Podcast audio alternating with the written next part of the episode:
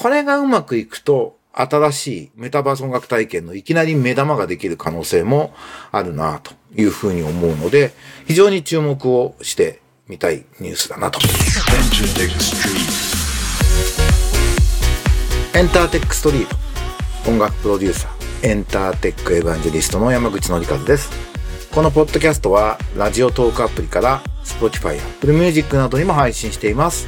今あなたがお聞きになっているサービスでマークお願いします今とこれからのエンターテインメントテクノロジーのホットトピックスについて一緒に考えていくこのプログラム、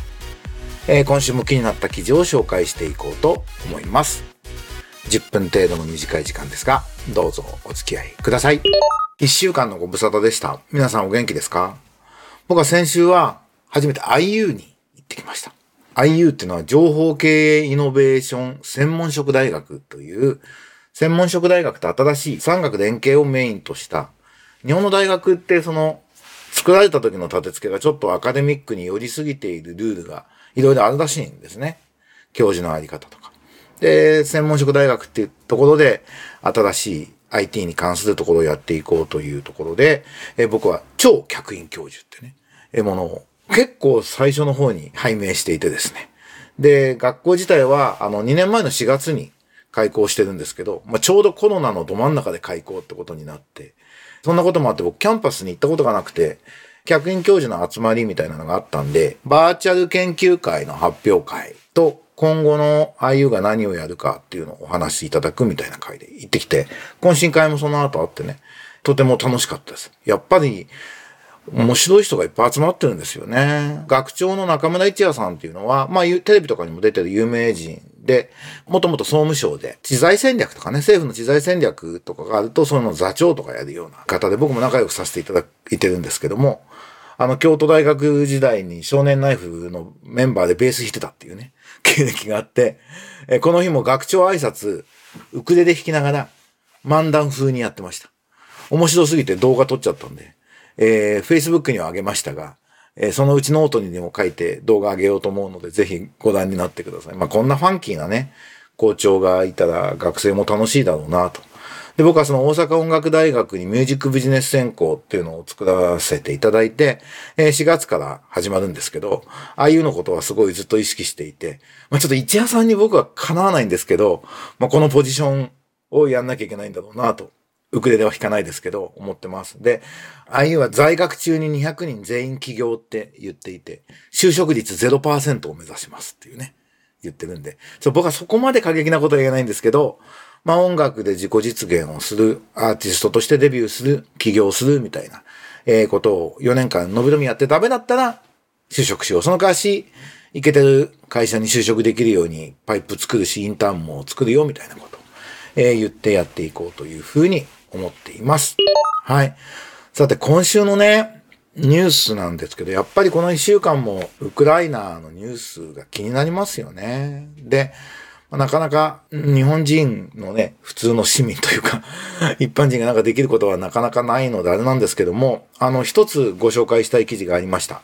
えー、日経新聞で、池田義郎東京大准教授、東大の准教授の方の書いているコラムですかね、インタビューなんですかね。すごくあの内容良かったんで、ぜひご覧になっていただきたいと思います。ロシア帝国の幻影復活、総国のウクライナ近現代史っていうタイトルなんですけど、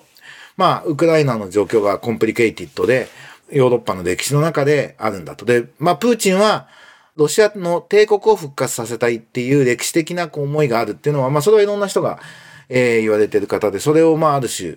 あの、ロシア国民も支持している側面もあるということなんですけれども、まあ、それにしてもね、ウクライナのね、東に、側には、ロシア人も結構住んでるみたいな話はあるんですけども、あの、首都のキエフを攻撃するっていうのは、これ本当に、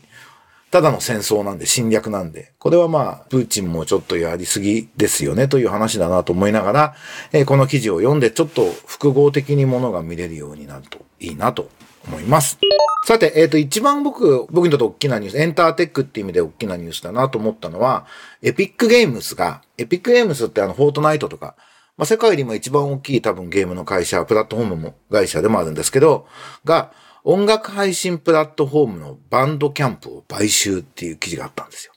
僕ちょっとあの、英語の記事とかもいくつかチェックしたんですけど、えー、CNET Japan で記事出てました。エピックゲームス音楽配信プラットフォームのバンドキャンプを買収という記事なんですけど、バンドキャンプっていうのは、まあ DIY、インディーズのアーティストに対して必要なファンクション、自分の音源を売りたいとか聞かせたいとか、グッズを売りたいとかっていうような、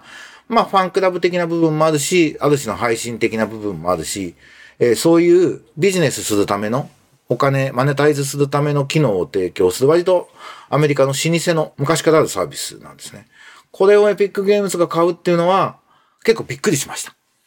うん、まあバンドキャンプの経営者的には、まあ売り時は売り時なのかなと。このビジネスモデルとしては、なんか一つのエグジットしてもいいフェーズなのかなっていうのはスタートアップ的に言えなくはないと思うんですけど、同時にエピックゲームがなんでバンドキャンプ欲しいのかというのが興味深いなと。この記事では、えー、2021年11月にギターヒーローやロックバンドという音楽ゲームシリーズを手掛けるハーモニックスを買収していると。ハーモニックスは現在エピックゲームズと共同でフォートナイトでの音楽体験の開発に取り組んでるって書いてあるんですよね。これ非常に注目ですね。あのね、Web3 とか、あのメタバースみたいなことが、まあ今、すごくバズワードになっていて、えー、そこで音楽体験、まあ Web3 的な世界、メタバース的な世界が、あの、やってくることはまあ間違いないわけですけど、そこで音楽ってどういうふうにユーザーが楽しむのかってことが僕は一番大事だと思うんですが、えー、音ゲー作ってる会社とバンドキャンプで、しかももうすでに成功事例が出てるフォートナイトの音楽体験、まあ、コンサートを聴くみたいなことなんですかね。メタバースコンサートを聴くみたいなことなのかわからないですけども、そういう研究をしているというのは非常に注目で、これがうまくいくと、新しいメタバース音楽体験のいきなり目玉ができる可能性もあるなというふうに思うので、非常に注目をしてみたいニュースだなと今後続報も待ちたいなと。エピックゲーム参加になったバンドキャンプがどんな展開を広げていくのかって、ぜひ注目していきたいと思います。はい。もう一つ気になったニュース。Google 週3日のオフィス勤務を4月から完全リモートは終了という、これ CNET Japan のニュースなんですけども、ワクチン接種プラスハイブリッドっていうことに、まあ、なっていくんでしょうね。記事の内容は、ロイターが報じたように、サンフランシスコベイエリアの従業員に送信された社内メールには、新型コロナウイルスのパンデミックは治療法が開発され、ワクチンが提供され、新規感染者数が減少傾向にある段階に達したとして、ハイブリッド型勤務形態への移行を正式に開始できると書かれてあるってことなんですね。まあだからみんなワクチンはしましょうと。で、必ずしもね、毎日通勤する必要はないかもしれないってことが分かったんで、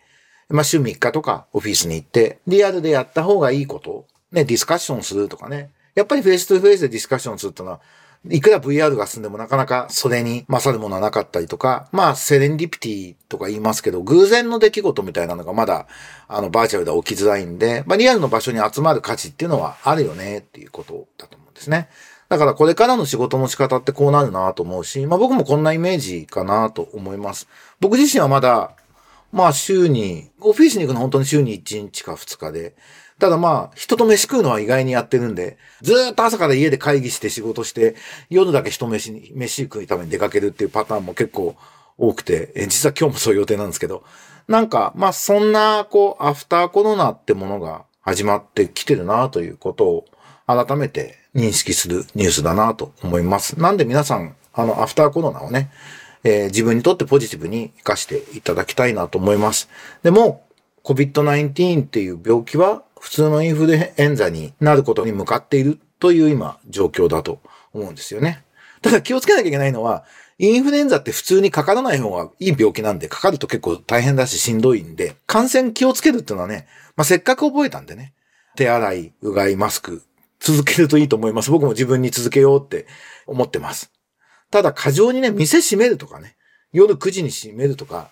なんかもうマスク常に外を歩いてる時もしてないと白い目で見るとかみたいなことはもうやめた方がいいなと。普通に感染気をつけましょう。それがアフターコロナだなと。Google がサンフランシスコでこんな感じだってことも含めて、改めて世界がアフターコロナに向かってるんだなと。それはワクチン接種プラス、